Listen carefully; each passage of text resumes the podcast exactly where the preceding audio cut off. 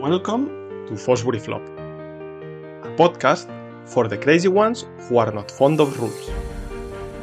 A podcast about the geniuses who change the world. Wolfgang Schöllhorn is the creator of one of the most influential pedagogical theories of all time, the differential learning theory. He published it after leading different German athletes to success. The theory opposes the repetition of movements based on ideal movement patterns. To succeed in uncertain contexts as a sport, one needs to know how to adapt to every situation. This is what differential learning does. It teaches you to constantly adapt. There is evidence that shows that works better than traditional training models. It is used by Tuchel, Klopp and Guardiola, among many others. Perhaps even you, without knowing it, apply Wolfgang's theory. If you don't apply it, wake up. You might be late. Hello, uh, Wolfgang. Thank you very much and welcome to Fosbury Flop. Yeah, welcome. Nice to meet you. It was a, a pleasure to meet you a few weeks ago, and today it's a really big honor to have you in, in Fosbury Flop. We will see about this after the uh, talk. I loved one of your, your sentences once I heard about you, that you said, "My theory reflects my life." So my, my first question is how your life has been that we have ended up re- recording a podcast called uh, Fosbury Flop. Um, okay, I'll try to put it simple. I think I was always curious, and curiosity means you always want to know something new. And as soon as it was a repetitive thing, uh, actually, it was no more interesting for me. And this was um, related in school. This was uh, also in sports. And okay, here we are in sports. Uh, so uh, I started with as a gymnast. Uh, At this time, I became too tall, so I had to switch. Um, I went. Uh, I be- began to play handball. I played in, in a state team, uh, but there I was too ambitious and uh, hurt my knees because we only we always had to play on concrete. Uh, by the way, I was um, yeah, almost on jump to national team, but uh, then I recovered for about two years my knees, and um, while recovering, I met a couple of track and field athletes, and they convinced me to start with javelin because I was a handballer, and as a javelin thrower, you should be able to throw discus and shot put, and then I already had one third of a decathlon. So I switched to decathlon and became again member of the state team uh, in, in decathlon. And while doing decathlon, I became interested in bobsleigh. Uh, so I started bobsleigh, and within a very short time, I became German champion and vice European champion in the juniors. And while I did this, I was already earning my money as a coach and had the chance to apply all my, I would say, studies in, uh, during the day to my athletes, which I was coaching in the evening. And I saw a lot of discrepancies between theory and practice. And very often the coaches were talking the right thing, but the practice was completely different. And this is actually what I saw in a lot of theories as well, and, and also in a, a couple of parallel theories, um, which I met in the beginning of, of this journey. And um, this was also for what I see meanwhile in, in a lot of podcasts, that they just take over the theory without being uh, aware of all these contradictions which are behind these theories. So in order to test this, I met a friend uh, and told him I want to learn a new sport where I didn't have any experience in, um, but I want to see this coach only once a week.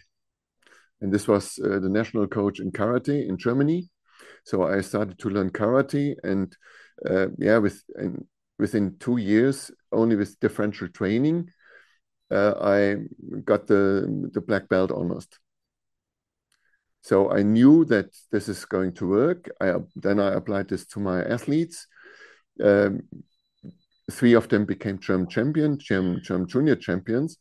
And then later, I started to look for the theory, to bring theories together. And yes, I studied sports, I studied physics, I studied uh, pedagogy and, and uh, also neurophysiology. And then I brought all the theories together Uh, to explain what I was uh, applying already for more than fifteen years. And this was the differential training theory. And uh, yes, nineteen ninety-nine, I uh, made a couple of predictions, which all were, meanwhile, uh, not all, a lot of them are still open, but uh, all of the predictions were verified scientifically. And yes, um, some of this literature I sent to colleagues to help me to get this published, and uh, they took this over, renamed this, and uh, sold this uh, with another name. But meanwhile, they are shifting more and more uh, to my explanation uh, without using my name. So the Chinese would say that's the highest uh, way to acknowledge someone, if you copy the things. Uh, but yes, when you don't understand the basics, then you can just copy the surface. Uh, you can only make progress if you know the principle behind this, uh, and I would say the width. And this is why we see all these phenomena now in uh, in the brain area. We see we see it in, in the heart uh, area. We see this in, in pedagogy. We see this in disease. We see this in uh, in all the areas where we start to apply this. It's successful. And I don't know I don't know many theories which were able to do this. You were the, the creator, the, the father of differential learning theory. And it was a theory, no, that I understood it came from practice. You apply it and then you research it for facts to prove it? Yes. Yes, this was the case. Uh, at this, the, uh, the very beginning was actually, okay, I was a decathlete, and my first job I um, uh, got as a sprint coach. Now, for decathlete, only sprinting is very boring. Uh, mainly uh, reduced, okay, you have to sprint, sprint, sprint, and when you run two hundred meters, you need someone who's telling you, you have to take left turn, left turn. Uh, so I met, um, I had um, juveniles, they were fourteen years old, full of testosterone. Uh, they didn't know where, where to spend their energy uh, with. So I promised them, or I made a contract with them, okay, I will train you three to four times a week, but we will never have any uh, uh, training session the same. And they were looking like this because they were already used to, to train four or five times, and they had a lot of repetitions in there. Uh, yes, and I started with this. Uh, they had a lot of fun, and the group increased. Uh, at the end, I think I had twenty-four uh, boys and girls in my group. Um, I could um, juggle uh, them um, quite good. Uh, yes, and within, I would say, two years, I had a first German champion uh, in, in sprint. Then uh, one year later, uh, the female became German champion in hurdle sprint. And four years later, uh, the decathlete became German champion uh, uh, also in, in the juvenile area. And the characteristics of all of them was that they were very thin, uh, but very well coordinated. And this is what I always did. I observed nature. And my first question was, um, okay, did you ever see uh, a cheetah, which are the fastest animals, doing squats and bench press? No, and when you look, look to when you look to nature, then you see actually that the fast animals are thin, and this was the, the advantage of mine, that I did my PhD in, in biomechanics, so I knew a lot about uh, muscle biomechanics as well. And when you know this muscle biomechanics, then it's mainly about how to cause corresponding coordination to get the the highest force out of the existing muscle, and this is uh, mainly the basis of differential learning. The, I think later we will uh, dig into the I, th I think it's much more than proven that differential learning has much more benefits than traditional learning. Or about your PhD on... on... Meanwhile, I would say um, in maturity, but what I'm much more interested uh, almost is uh, those people who do not respond directly. There are some, but this is another problem. We can talk about this later. Okay. Also, but yes, like... you're right. In maturity, it, uh, all the studies show that it works better. Yeah, and... and... And we have seen that professional coaches use it, you have used it, and you had German champions. But but I wanted to ask you about the what you said about the basics, the background behind the theory. What was your main principle behind uh, differential learning? Okay, the first thing is, um, I mentioned this already, biomechanics. So biomechanics, you need to know about, I would say, principles of movements. But even already there, um, we started to see a much finer structure by methods which I learned in physics, uh, which are associated with pattern recognition. So my doctor father told me, hey, you are the athlete, please uh, find the role models for all the ten disciplines. And yeah, to be honest, after ten years, mm, I failed. Um, and you, okay, you could say I, fa uh, I failed, but Uh, you could also say, and this is what I chose, uh, this is the wrong question. Because what we found is that there is no role model for everyone. We could identify exactly the world-class shot putters, uh, Werner Günther, uh, Ulf Timmermann, uh, Udo Bayer, which were all doing the shot put for twenty-three meters. And we, we analyzed them in, in uh, Olympic Games and uh, World Championships. And we really could say after the first approach already who is doing the shot put movement. And then you get a fundamental uh, problem with classical approaches. So whom of those am I choosing for my role model? And what became even worse is that uh, when you record them several times, none of these reco uh, recordings were, were identical. So they always changed. So even if you would have uh, chosen uh, one of them as a role model, which of these uh, trials Would, would have been the, the best. So physics was uh, the first basis, and then I was looking in another area to physics, which is related to uh, systems dynamics. Uh, and uh, yes, you can do um, systems dynamics in a physics way, or I would say biomechanical way, where you analyze the dynamic or kinetic of a movement and how this is going to change. But for me, it was more interesting to look to the neuronal part, because biomechanics is providing, I would say, a perfect diagnosis, but it doesn't help you to, to tell the athlete how you should change now. Now, the classical model is you're recording world-class athlete, you have an advanced athlete, and then you're trying to copy them. But how to do this is a big question. And this was one of the, the key um, informations in systems dynamics, that they are considering uh, the fluctuations of living systems. This was one part. But the second part was that before they switch from one state to another, they increase the fluctuations enormously. And in a more abstract uh, terminology, this means from a stable state to another stable state, you have to pass an instability. Now, the most people, and uh, still uh, one of the colleagues, are still observing this and describing this. Now, when you describe a movement with a differential equation, it's like, okay, you could describe this also in Russian language. It's just changing language, but actually it doesn't help. Or in medicine, we know, when you know the name of a medicine, uh, of, a, of a disease, it doesn't help you how to treat the, the, the, the disease.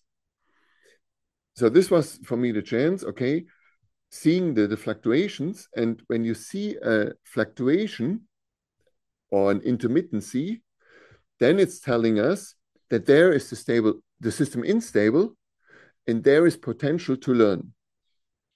So instead of making the instability smaller, I said we have to increase the instability, because then the system is completely getting unstable, and then it's easier for them to find a new thing by themselves. And this is actually the principle of self-organization. So we add a lot of noise to the system. We don't tell them how it has to look like. And this is a big difference to other approaches, which are talking about self-organization, but actually it's not, because they have advices how the solution should look like. Also, when you tell the, the, the athlete, you have to experience the error, to experience what is wrong, then you give them information how it should be. And this was one major reason why we started in the beginning, no repetition and no correction. Because when you correct someone, you are pretending to know what is correct, but this is what we don't know because it's very individual and it's always changing. And it's a big the, difference. And, and actually the other thing is nothing else than what have been, has been uh, told already in reform pedagogy in, in the eighteenth, nineteenth century, it's guided discovery. So you set some, some borders uh, and, and within these borders, the, the athlete can do whatever they want.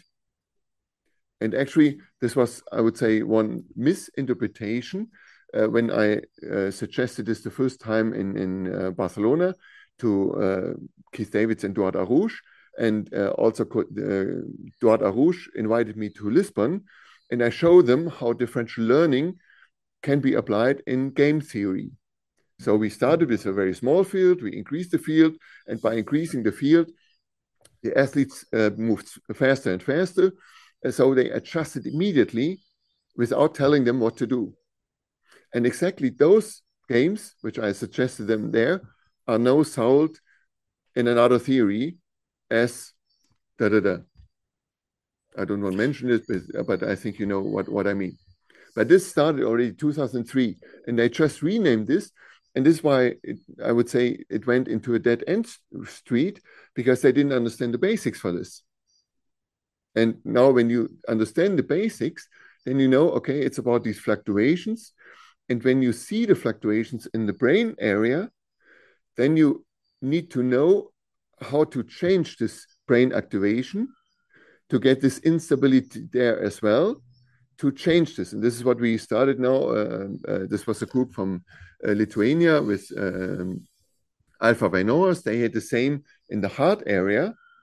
And we started to combine the interaction between heart and, and brain. And we see that every method has a different effect on heart-brain interaction. So when you really understand the basis as a physicist, then you know where to go to and how to change the frequency. I mean, actually, one of the of, of your arguments, no, is that repeating the same exact movement, as there are no fluctuations, variability, it doesn't provide any information to the system. So the system cannot learn, isn't it? Yes, right. This is when you have exact, uh, or uh, we would say identical repetitions. And this was a very big step, just three years later, uh, after the first publication, that we saw actually when you are repeating, you always have also these fluctuations, which means actually that also when you are repeating, you are learning by the differences, but you're learning in an unconscious way. And this is actually why I would say little children are learning that fast, because they cannot repeat, because they are growing and growing. So biomechanics, everything is changing all the time. Our mind is trying to repeat, but the body is completely different. And this is one of the, um, I would say, um, disadvantage influences of philosophy uh, of Descartes. I think that's why I am. It's not about a mind. We have to look for uh, not only about a mind, it's about a body. The body is reflecting, and this was one of the first approaches which uh, which I did, that actually we didn't want to initiate experiments where you, I would say, uh, construct conditions according to your theory. And this is exactly the problem which um, are facing most of the publications still at the moment. From those publications, it's uh, actually a wrong interpretation of the statistics, where you actually only could say, under the assumption that my theory is, my hypothesis is, is true, we find a probability for data. And I was coming from physics in the beginning. I was really astonished what kind of statistic was applied in, in sports science.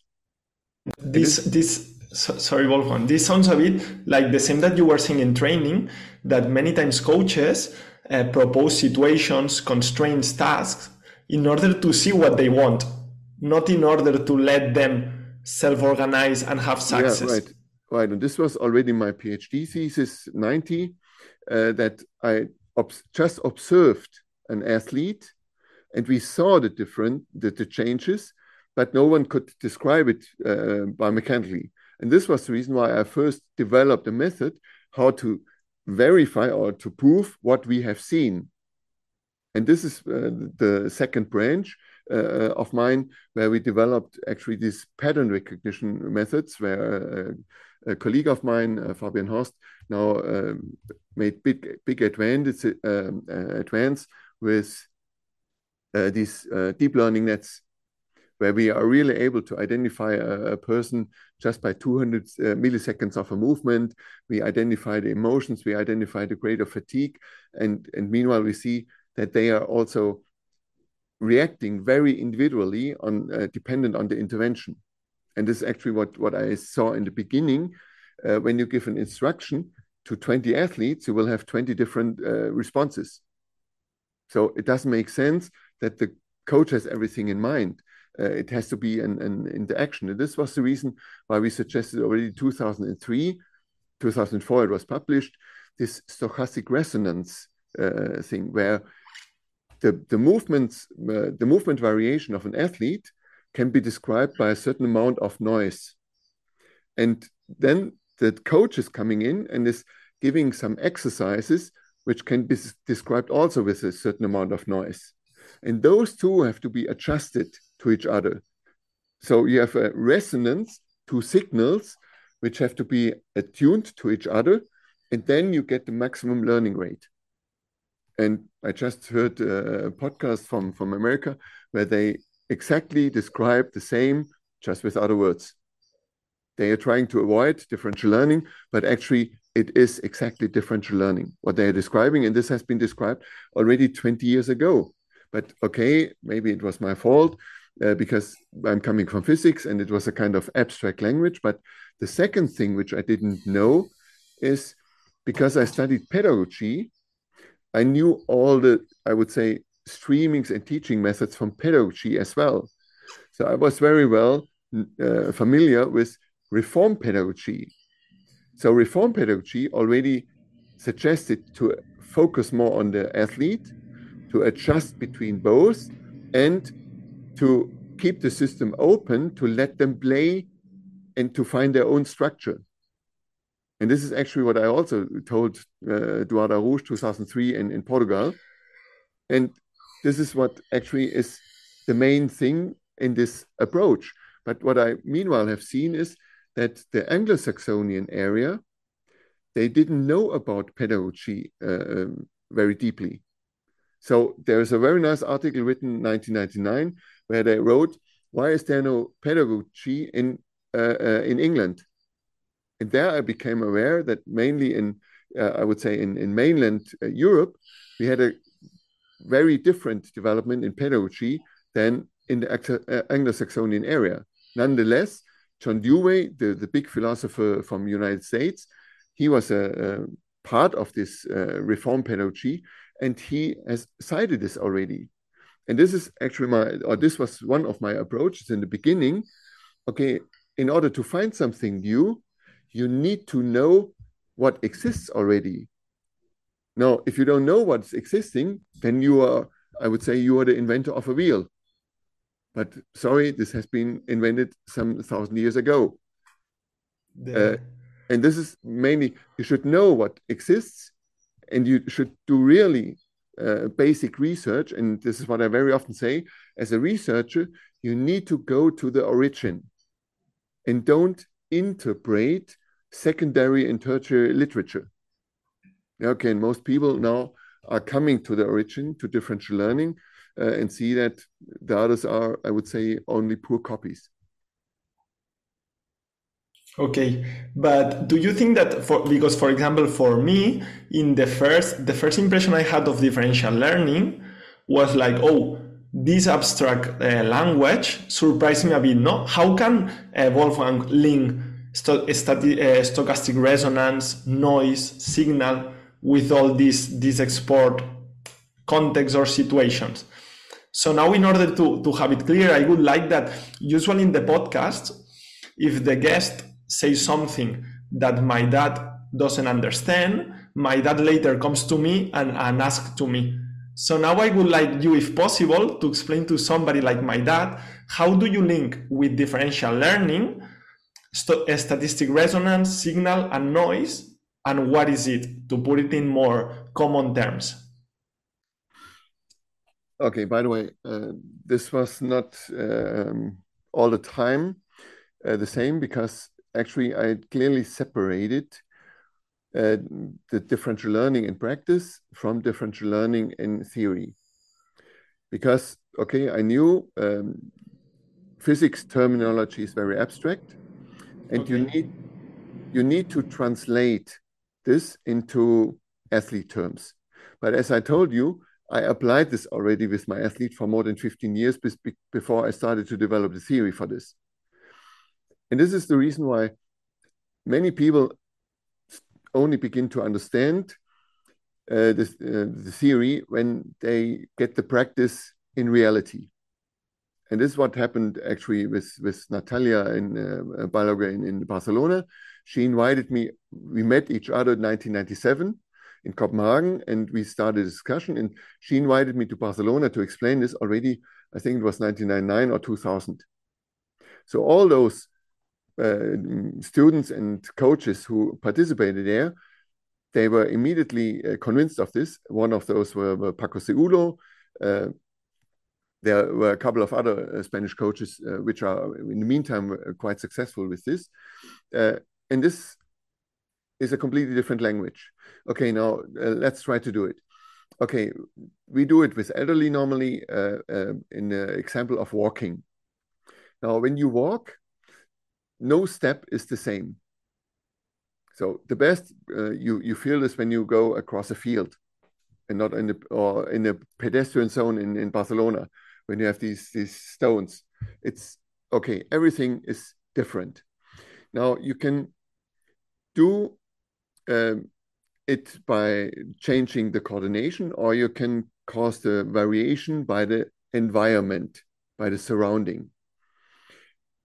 Okay, and when you want to vary this uh, with your movement, then you can walk on the toes, you can walk on the on the heel, you can swing the arms with extended elbows, then you can swing the right elbow extended, the left elbow bent, uh, uh, the opposite, then you can switch every second time, then you can combine the right uh, heel, uh, walking on the right heel, right extended elbow, left extend, uh, flexed arm, uh, walking on the toe right, and switch this uh, after every four. Then you can turn the head to the left, turn the head to the uh, right. You can uh, circle the head during the whole way. And this is all related to neurophysiology, because we have a lot of reflexes here in the neck, and they need to be decoupled from the other things. And this is what you very often see in little children when they start to learn walking, and you tell them, watch over there, they stumble. Okay, when you are as an adult, you shouldn't stumble. Uh, so this is what you have learned during your life normally, that you start to decouple these reflexes. But you only can decouple these reflexes when you vary all the time, because when you vary, it's always a mix between contraction and relaxation. And this is going back to brain theory again, because the uh, most frequent uh, transmitter in, in, in the brain is GABA, gamma amino butter acid, and this is an inhibitor. So we are mainly learning by inhibiting things, and this is what you what you see in little children. When you give them a toy, they not only grip for this toy, the whole body is reacting. Now, when I would give you a toy and your whole body would react, I would say uh, something is wrong here. Uh, you need to, to train some. So it's mainly to learn to recover the to to uh, inhibit the rest and just to move the right arm towards the toy. And this learning to inhibit in the right moment is one of the biggest elements of coordination. And you only learn this with a lot of variations. And actually, uh, I would say everyone knows this because this is what little children use all the time. For example, when you learn a, a language, uh, we have in, in, in German, we have a, a, a quote. Uh, it's called three Chinese are learning uh, with a contrabass. And then you, you speak this only with an E, then you speak the whole only with an E, with an I, then with an A, and then with an U, and then so Trasche, Nasenmann, Kontrabass, Troschonosen, Kontrabass. So you are varying all the time in order to make the language stable. And this is actually why languages should be taught by singing. Because when you sing, you have much more variation. And there's an additional advantage that when music is included, then it's a completely different, um, I would say, storage in the brain. So I would say very easy language for your father or your grandfather is remember them to children's game. This is where they did differential learning. So what I understood is that you would propose them many variations, many different ways of walking through the street in order that they learn what's important to inhibit, what's important to move, to, to, to control their body? It's, yeah, this is one thing, but the other thing is uh, to uh, stay adaptive. Because what, what's okay. happening, and, and I feel is already, okay, with increasing age, your body is changing. Okay, I would say causally performance is decreasing. But it's decreasing slower when you are keeping the system always active. And yeah, okay, this is what I did, by the way, in, in Barcelona a couple of times. Um, uh, at the beach, I walked backwards. Walking backwards, okay, you always have to, to look where, where there is something, someone, uh, but you also can walk in, in uh, like a snake. You can walk fast and slow. There's also uh, already uh, a challenge. Or when, when it's very crowded in the pedestrian zone in Barcelona, try to get through the pedestrian zone as fast as possible. So you have to stop and, and, and look and watch and um, to find different, to, to challenge yourself always for new things. And this is also nothing new.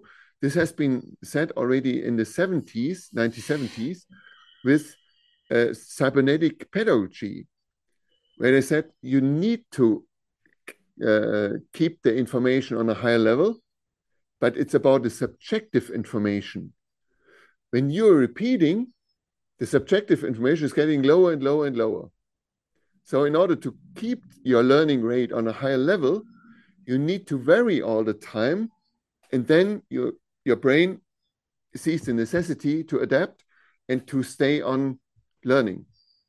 Actually, correct me please if I'm wrong, I think that with differential learning, what you say is that we don't learn by repeating, but what differential learning teaches you is to constantly adapt, to constantly learn and a little bit apply what you learn, no? Yes, right. Uh, but coming back to repetition, uh, we know, meanwhile, some situations where repetition is helpful. Uh, my classical example, you see, meanwhile, I like uh, to have uh, metaphors with little children. What I very often say in, in my lectures is, okay, what are we doing with little children when we bring them to bed? Okay, very often we read books to them. And very often the children are asking for specific books, which they know. Okay, and this makes sense because they know what is going to happen, so they can relax. And it's necessary to relax to fall asleep. Yes, in this case, it's right. And I very often ask my uh, siblings, what happens when you visit your friends and you bring a new toy, a friend in the evening, and you bring to the children a new toy? The children will stay awake until midnight, at least. Okay, so to become awake, actually, you need something new. Now, what we say, meanwhile, when someone is psychologically stable, then we can vary in the motoric area quite a bit. But when someone is here in the psychological area unstable, then they want to have the repetitions to get a safety here, which is no problem for me. But then you should be honest and say, okay, it's more a psychological thing and it's not about motor learning. You cannot separate this. There's always uh, together, but this brought us to the idea why the frontal lobe is that important for our learning. And what we meanwhile see is, okay, when you give critics feedback, the, the frontal brain is activated and is blocking actually the access to, to the motor, uh, somato and motor area. So it's mainly about opening this frontal area. And fortunately, I would say, or luckily, uh, we, we did this from, from the beginning by not giving in, uh, corrections. We just gave the next, next, next. And actually, it, it's, I would say, the same what you do with children. When a children is walking in the wrong way, you don't correct them. Just lift them up and they walk, walk uh, uh, ahead. So I never saw parents explaining or correcting children while walking. And this is the best way to learn. I, I agree. But so one day we, with one similar metaphor, one day one another professional asked me, but what about when we walk, that maybe it's a natural process that we learn, but when we are learning a sport skill that maybe is not like, how to say it, natural in nature? It's the same process. I don't know if I explained yes. well the, the point. Okay. Simply, yes. You want to have more explanations for this? uh, no, no, I, I agree. No, I agree. No, no, in learning, in learning, and this is uh, psychology and pedagogy. There are different learning theories. Okay. Uh, the most people know behaviorism, where everything is coming from outside. And by the way, this is what's going to happen at the moment, that uh, a lot of uh, colleagues are suggesting you have to modify the environment and um, look for some invitations out there. This is nothing else than behaviorism, the belief that we can control everything from outside. Okay, and then there is learning by role model, but there's also learning by insight, if you understand something, or learning by trial and error. So there are different ways to learn, which are well known in, in uh, psychology for long. But unfortunately, most are focusing on um, role model and behaviorism. The, now, environment, the, the environment is trending nowadays. Yeah, right, because it gives the coach the feeling, I can control the situation. Uh, for me, it's nothing else than uh, renovation of, of behaviorism. I can control everything from outside. And actually, this is not, uh, I would say, an, the equality of, of uh, uh, the athlete and the environment. No, uh, actually, I would say it's uh, an asymmetry towards the individual, because the individual is choosing what is coming in, and the individual can change, can adapt. The environment cannot. And on the other side, uh, for me, it's also an, an educational thing. When you do all, all things from outside, I think this, the learner is never taking over uh, the responsibility. And this was always um, a very, I would say, major point in differential learning. By allowing them to find a solution by themselves, you are actually giving them self-confidence.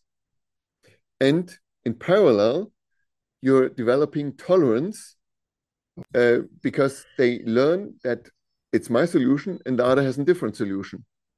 I don't have to fight. Mine is better than this.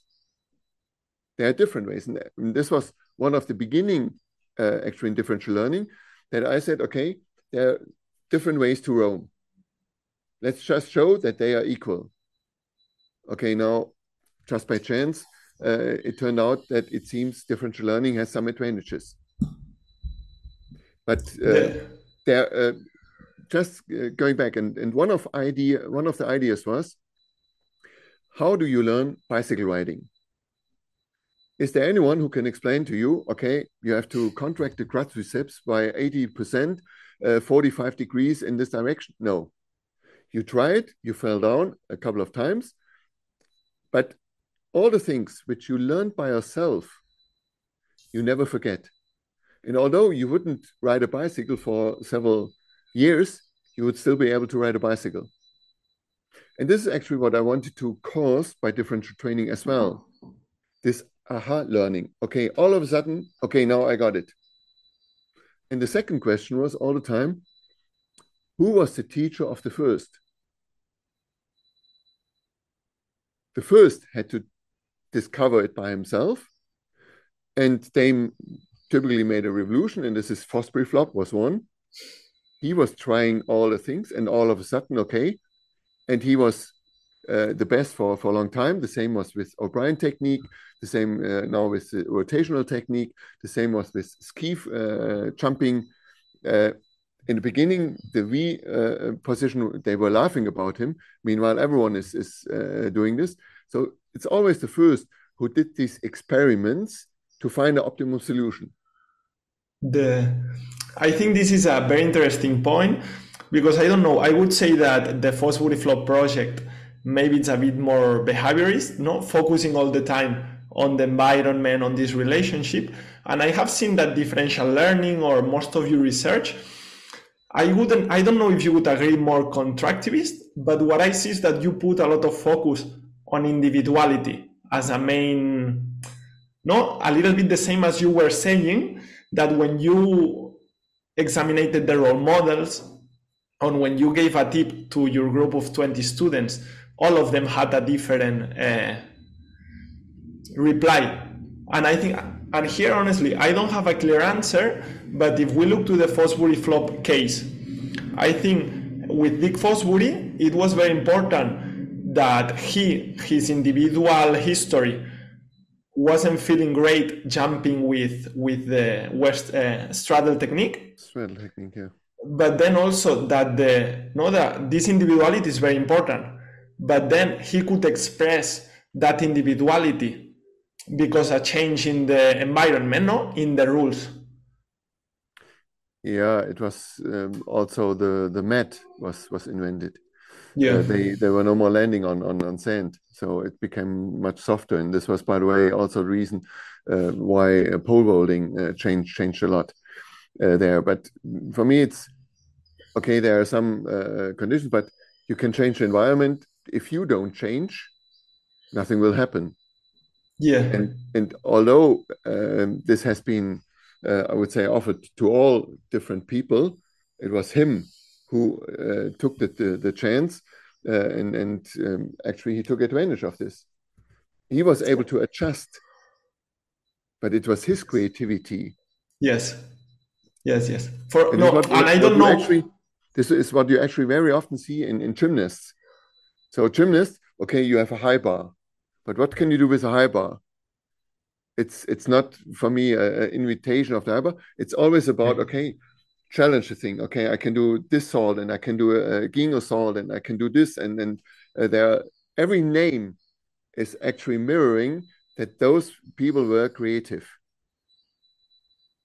But don't you think that, for example, the and, and I completely agree that, as you said, no, many skills are person dependent and time dependent, no? Like, but for example, I was wondering last day I was watching in Twitter and I saw a map of the of the one hundred faster runners of ten K in athletics, and I was seeing that all of them were from Kenya and from Ethiopia, and, and I was like, okay, I have to ask this to to Wolfgang, like, and, and here honestly, I'm not defending uh, the environment, not individuality, but my question is that I see that in any context, or my perception is that it's like each one of them mixes or has different degree of importance. I don't know.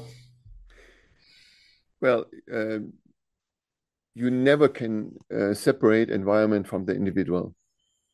But this is, I would say, a very old thing. This is what you see already in Newton's laws. Gravitation is the force between two bodies. But there you see already the problem. Um, three bodies is already too much to calculate in an easy way. It needed about two hundred years to get a solution for, for this. So there, it was never a separation, but it's more about which system is adaptive. Okay, the runners are mainly from Ethiopia and, and uh, long distance runners from Ethiopia and, and Kenya. Uh, this has clear environmental influence because um, I've been to Ethiopia um, uh, and uh, was investigating these uh, training camps. And yes, Addis Ababa is already in, in a height of two thousand meters, uh, which is changing your metabolism in principle.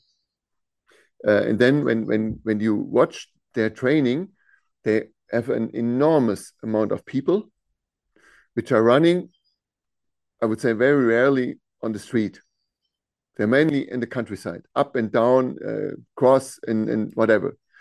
And when you have a big amount of people, then I would say it's just a probability that you will get better runners. Okay, and, and I would expect if someone uh, grew up in, in, in Mexico, and when they have, uh, uh, it's also very high, uh, yeah. and when they would have a corresponding supporting system, it would be the same. I never said, okay, we have to change running. It is forward, and I don't think that anyone will change to run on, on the hands or run backwards. We approximately know the area of solution, but within this, biomechanics says, okay, we have infinite, infinite different possibilities. So it's, it's always about, okay, you have to find your own optimum. It's not about finding a, a completely new technique. It's about you. And then it was always a side effect that by looking for these variations, you stay adaptive and you will progress. And by doing this, and this is an, the advantage when you go in, in, in a group, uh, the others will be in, inspired as well. They are inspiring you. And this was, by the way, one of the, the beginning, uh, which I said in, in, in differential learning. Okay, I will show you one exercise and you give me two other variants of this. Okay, you give me two variants and I have to find a variant of your variant. So what you read in, in classical literature is mainly satisfying the old needs, because at this moment, science wanted to have everything clear, re uh, uh, reproducible. So they forced us to give exact these instruction, instruction, instruction. And now they are turning it upside down and say, uh, differential learning is giving instructions. No, it's not. It's only the beginning. It was the beginning. And this is what I said already two thousand three in, in Barcelona uh, to two hundred football coaches uh, uh, about this game. You have to decide how the uh, catcher has to move. It's about creativity, causing creativity. So I would say it, it was mainly a, a mean interpretation of, of uh, differential learning in order to have a possibility to find something which is outside of this. No, it, it, it was never. Because uh, coming back to differential learning, now let's imagine me as a paddle or tennis or, or basketball coach. Yeah. Which, which tips would you give me in order to start implementing it? Uh, I would try to start with your knowledge about classical learning. Okay, in classical learning, you are looking for errors. And then the coach is telling you uh, what you have to change. Okay, you can stay with this, but instead of reducing the error, you have to increase the error.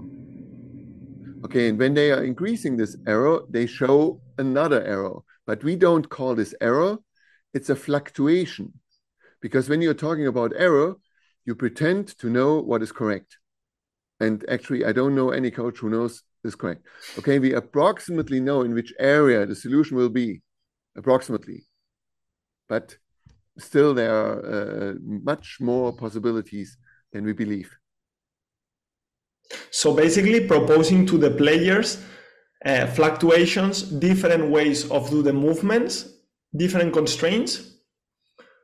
Uh, okay, now one, one word to, to the term constraints. Uh, Constraints is in the English language used as a synonym for boundary conditions. Okay, but there's a big disadvantage. With this term constraints, you always have a connotation.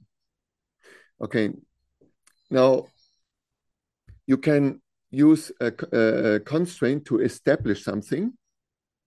Okay, I can tell you, do whatever you want.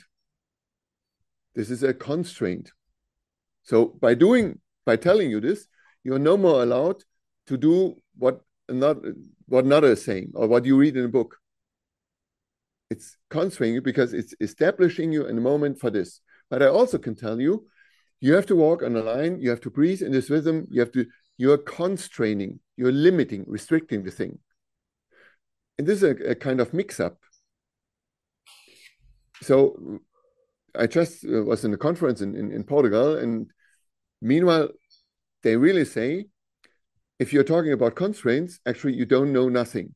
You know nothing because you don't need to use this word. You can say it concretely. Okay, uh, which boundary conditions do you mean? And by the way, this is also a, a type of, I would say, new science.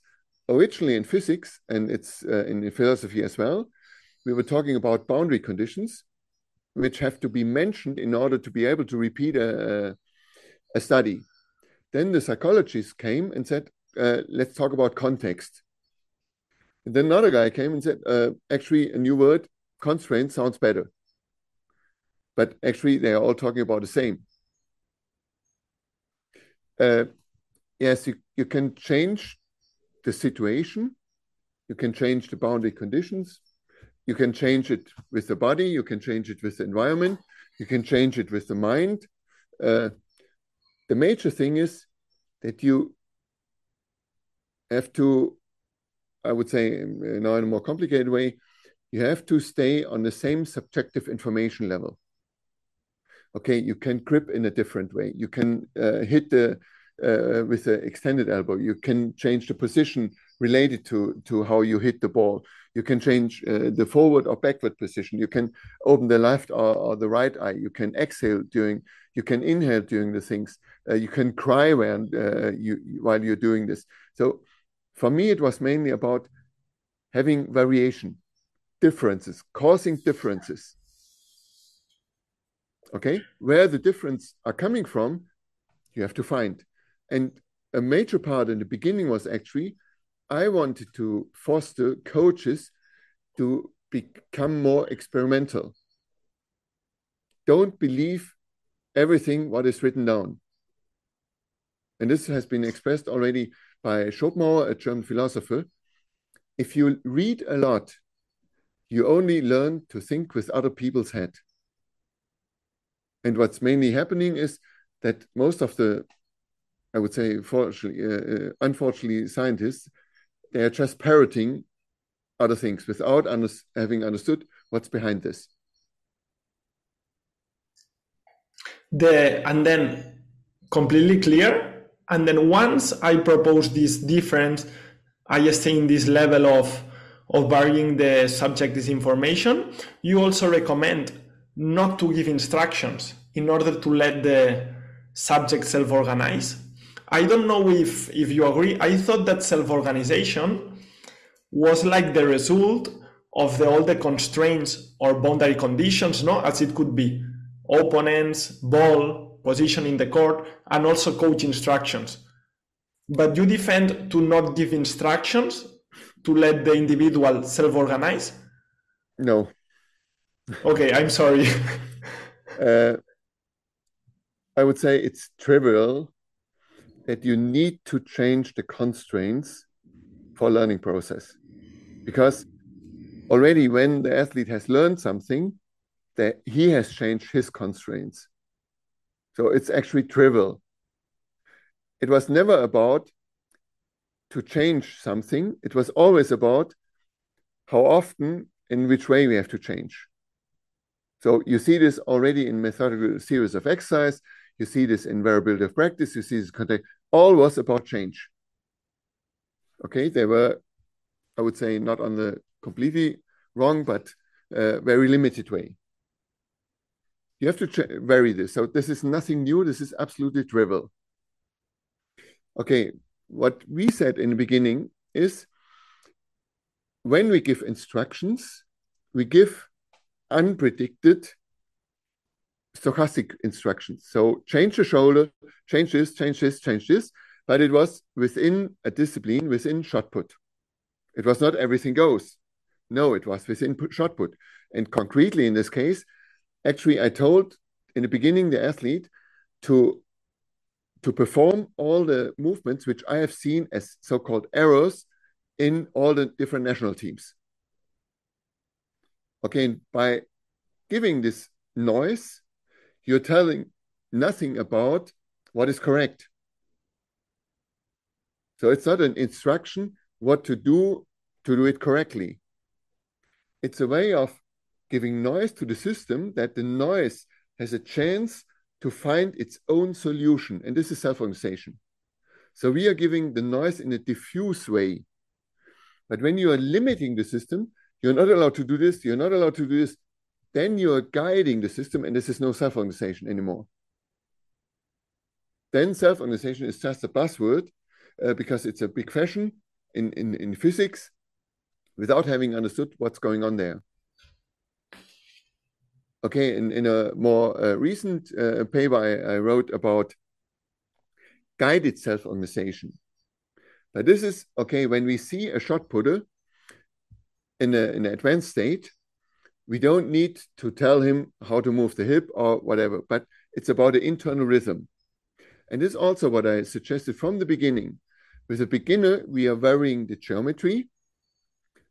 Do the shot put to the left, to the right, uh, move the elbow in this direction, do, do it with the external. But on the higher level, you vary the velocity. Okay, start fast and slow. Slow, fast, slow. Or the hip is fast, the shoulder is slow, the, the arm is uh, fast again. So we focus the noise in another area, but it's still noise. We don't tell them exactly what to do. So it's putting noise around the problematic area. And then it's a self-organizing in this area, self-organization in this area as well. And it's not, it's not uh, giving all the time instructions. It's an interaction. Okay, I give you an instruction, and then you should give me, the athlete should give me a possibility as well, or what do you think? And this is what actually we described in the stochastic resonance system as well. So when you have too much noise, when the athlete is too risky, then you need to reduce the noise as a coach. But when they are repeating too much, then you need to increase the noise. So dependent on the noise of the athlete, you need to adjust from outside. And this is meant by attuning to signals to resonance. The coach has to completely understood, like the coach, the coach has to read and be aware in order to adjust these noise or fluctuations, right? Yes. And because I am really interested and I think about how to implement it.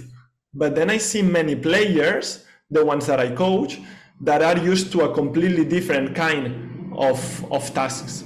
So here I'm going to ask, what was your experience with your group of athle- athletes when you started to propose different ways of, of training?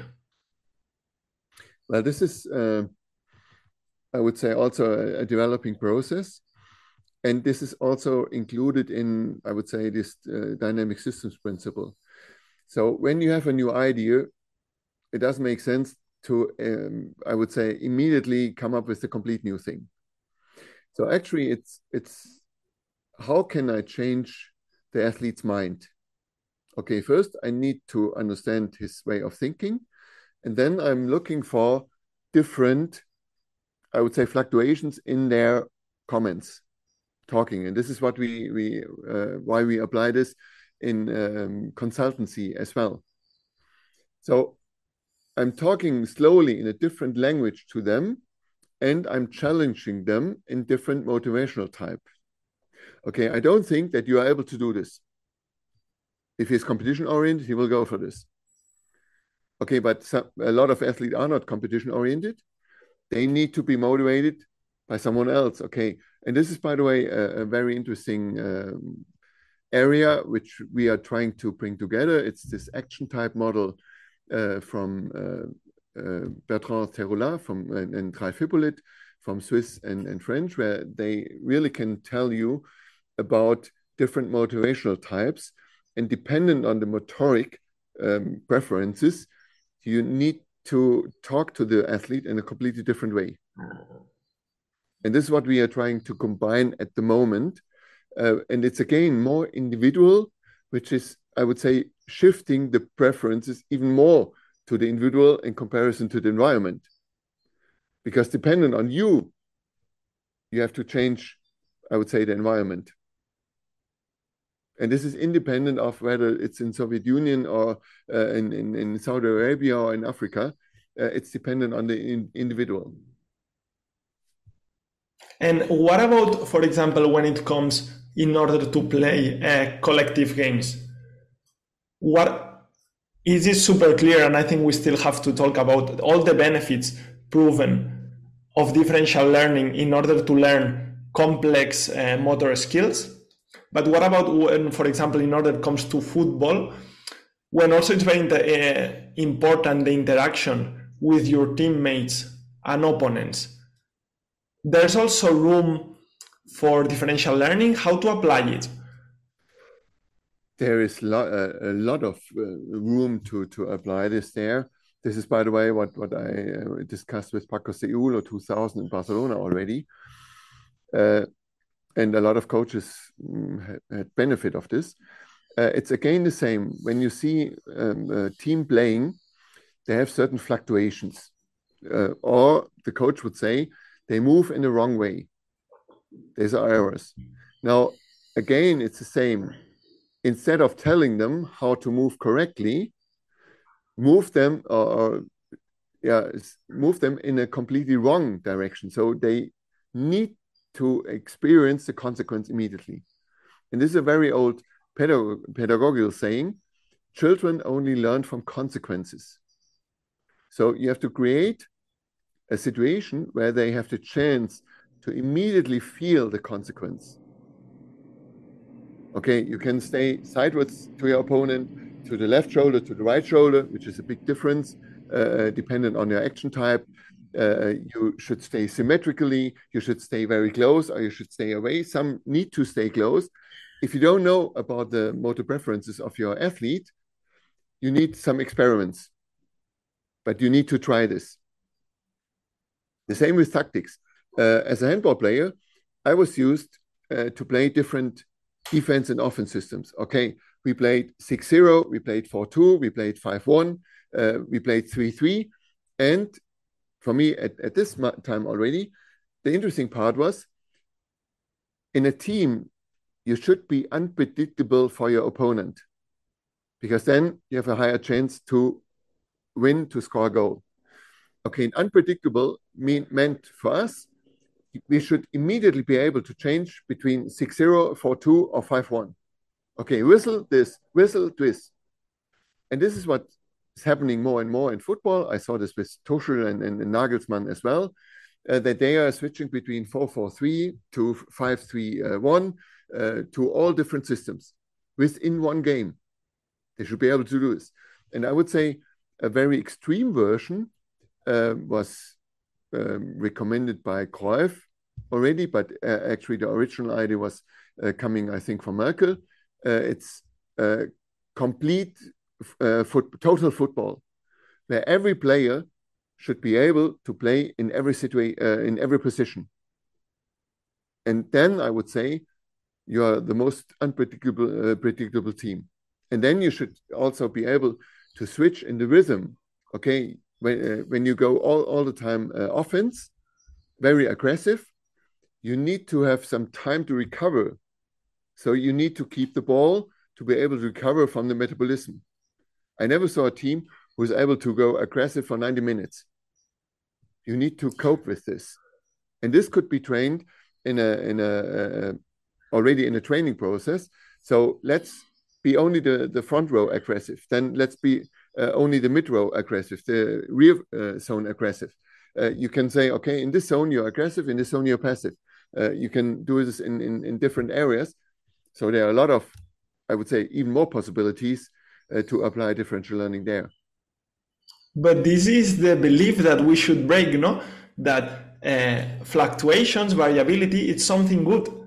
In order with the team patterns, with individual patterns, I'm not going to say that degeneracy no. because I know... No, again, it, it is just a possibility. Now, in a, I would say in a team, you always have people who need security, safety. And those needs have to be satisfied as well. So, okay, let's play constantly for these players.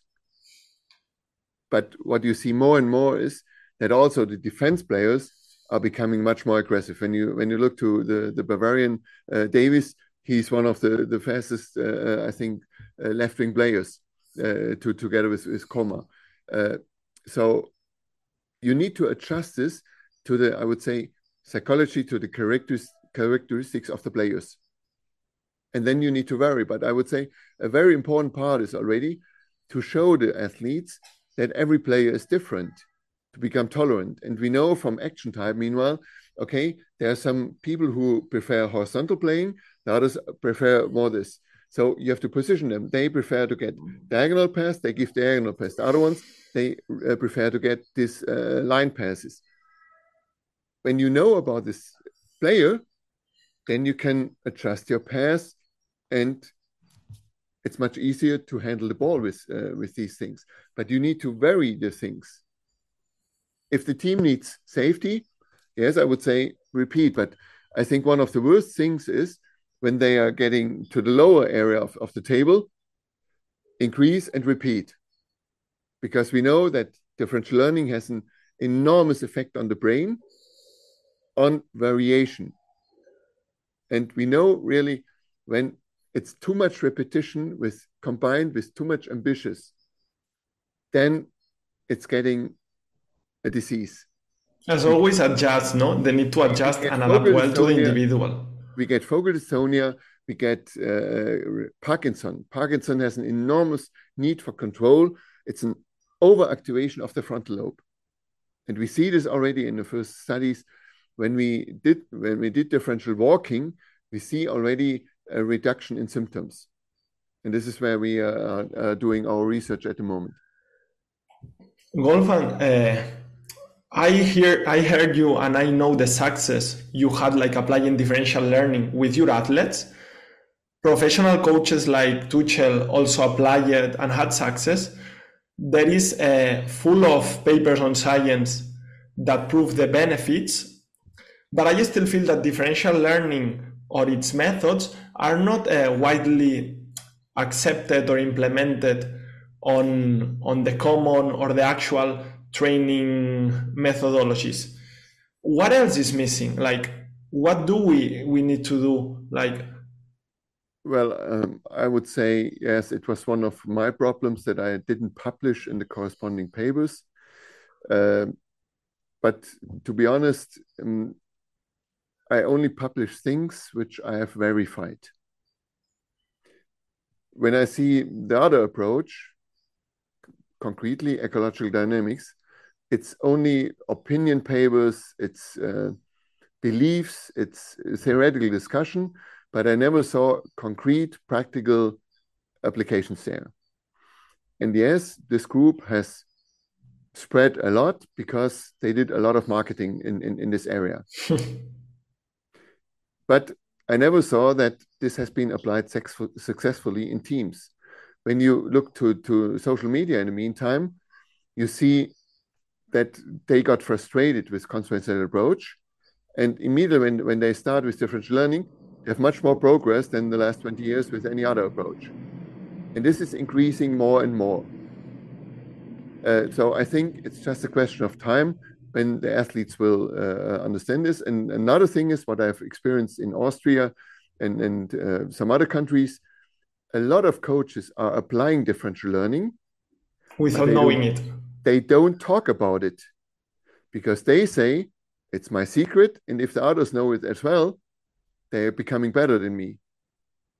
It's in my, in my surroundings, I have the feeling that if I propose to some of my uh, coach mates in the club to coach like this, they would tell me that, okay, science says that, whatever, but they would reject it just because I think in their mindset, they still coach from a point of view that they have all the answers, that they have to tell the player what is right and what is wrong. Yeah, but I would say this is a classical thing. This was uh, all the time. And I can, can understand this because actually, I would say a lot of uh, scientists are very arrogant to tell, okay, this is, for me, it's never, it is the way. You see that all our publications uh, are providing something new and are, uh, I would say, reflecting on the old, and we have to modify the, the other things as well. I, I'm offering these things. Okay, when they ask for this, I explain this. Um, very often I'm invited uh, for practical courses. If they take it, it's, it's fine for me. I help them. If they don't take it, I think, okay, the time is not ripe for them. I don't want to convince anyone. Uh, it's an offer. You can use it. And to be honest, it's not only Tuchel. Uh, you see a, a lot of thing, uh, the things in, in Guardiola's training. You see a lot of things in Klopp. He was also in former times a student of mine. His co-coach uh, does all the re rehabilitation in a differential uh, way. Uh, Nagelsmann uh, has applied this. So there are a lot of coaches who are applying this, but they do, don't talk about it. You only hear it in an indirect way when the athletes, for example, in, in, in Mainz, when Tuchel was, uh, was a coach in Mainz, no one knew about this until one athlete said, in order to cope with Tuchel's training, you need to study. It's that complicated. Uh, it's really a challenge for the brain. And I just thought, okay, now it's on the right way. And I see this more and more. And a lot of people are applying this. Uh, I would say in terms of variation training, which would not have been possible twenty years ago. When I came up with this the first time, they almost have killed me. Now, meanwhile, uh, some guy, uh, I think it's also from, from Munich, he's calling this brain training. Uh, another one is calling this, uh, I think, life kinetics. It's nothing else than variation of, of uh, it's a poor copy of differential training. And they are selling very good. Yes, and this actually, yes, maybe this is my error. Uh, I don't want to sell the things. And maybe this is the reason why it's not spread that much or as you would have uh, expected this. Do you think that in the future, differential learning will uh, win popularity because it will be helpful to coaches? That individuality will be every time much more important to be considered? Uh, I see this already. Uh, to my uh, experience, it's almost exploding. Uh, at the moment uh, in, in Portugal, I've seen a lot of coaches. They asked me, uh, they invited me uh, to come there to do this uh, from the United States. Um, uh, coach from uh, Jiu-Jitsu applied this. Uh, Californian coach for beach volleyball uh, is uh, applying this. It's applied more and more. And for me, it's actually, I would say, almost a contradiction. If I would say this is the way and, and I have to go to politicians and they have to say, no, it's, uh, I would say, when it's going to happen, then it's a revolution from the bottom. So the athletes will do this, the coaches will do this, and later, I think, the theory will adjust correspondingly. By the way, differential learning is already in a lot of, of textbooks discussed, not in the right way, but this is what I always complain as well. They know that where the differential learning is coming from, but instead of asking me and initiating a discussion, they start to interpret this in a very, very weird way and complain about the things. There are a lot of things which I never have said, which are associated with, with uh, differential learning. One guy from, from America says, okay, this approach is like you are uh, in a buffet and you can choose whatever you want. And my approach is, no, I'm in the breakfast because it's, no, it's, it started in high performance sports. You cannot tell them take the buffet. No, it's out of the breakfast. Uh, you have to look for this corn and, and from this season and all the details. But the same theory works for the other things as well. So, yeah, okay. If you don't want to understand, I cannot help. Do you, and, and related to this, do you think we pay in the, our training methodologies nowadays enough attention to individual? I once heard your anecdote with Matveyev and Stalin about the principle of individuality, and I feel that it would still be valid nowadays in most of the countries. Yes, it is. Um, by the way, we, we are facing the age of individuality, which will go for more than two thousand years. Um, but for me, the problem at the moment is, and this is going to happen very often in the beginning, that individuality is mixed up with egoism. Egoism is living on costs of others. Individuality uh, is living for himself, but uh, we accept the others as well. It's uh, actually developing more uh, tolerance. And it's not about, okay, uh, I have to be in front and I'm the best and, and, and the greatest and I need more money and, and, and all these things. Uh, individuality in, in, I would say, in the poor sense. Wolfgang, uh, thank you very much. I've enjoyed a lot and I still have uh, many questions, but I think it would be better, instead of keep annoying you, to invite you another day if you want to come. I just would like to, to close it with one last question, that I was impressed with your honesty when you said that when you were young, you were continuously asking yourself what to change, what did you need to improve in order to do better and be better than others, to continue progressing with your methods and with your players. And my question was, do, do you still ask yourself this nowadays? Which gaps do you have nowadays in order to keep improving, to keep helping people? Yes, for sure. Uh, I would say this character cannot be changed. Uh, the thing which I'm talking about here is mainly, I would say, for me, twenty years old. So the things which, which we are looking for at the moment are, um, I'm Uh, mentioned this already, are more in the health area, how to apply this in Parkinsonian or in multiple sclerosis, how to uh, combine this with dancing, shaman dancing, uh, where we have certain frequencies in the brain with two hertz.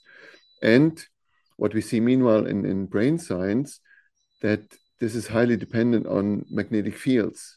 And okay, I'm a physicist, Uh, where are the magnetic fields coming from? And then we see a real, I would say, ecological approach, that actually our brain is always manipulated by fluctuations of the Earth's magnetic field. And the Earth's magnetic field is highly dependent on the sun wind, and the sun wind is highly dependent on planet constellations. And then you are actually preaching a completely different science. And this is one reason why I went to China and to India. Every year I, I do this uh, to get their thinking. And this is what we, we discovered already, that by applying differential training, we get similar brain states as we see in meditation or in after yoga. And this is actually for me um, a verification that we are on the right way.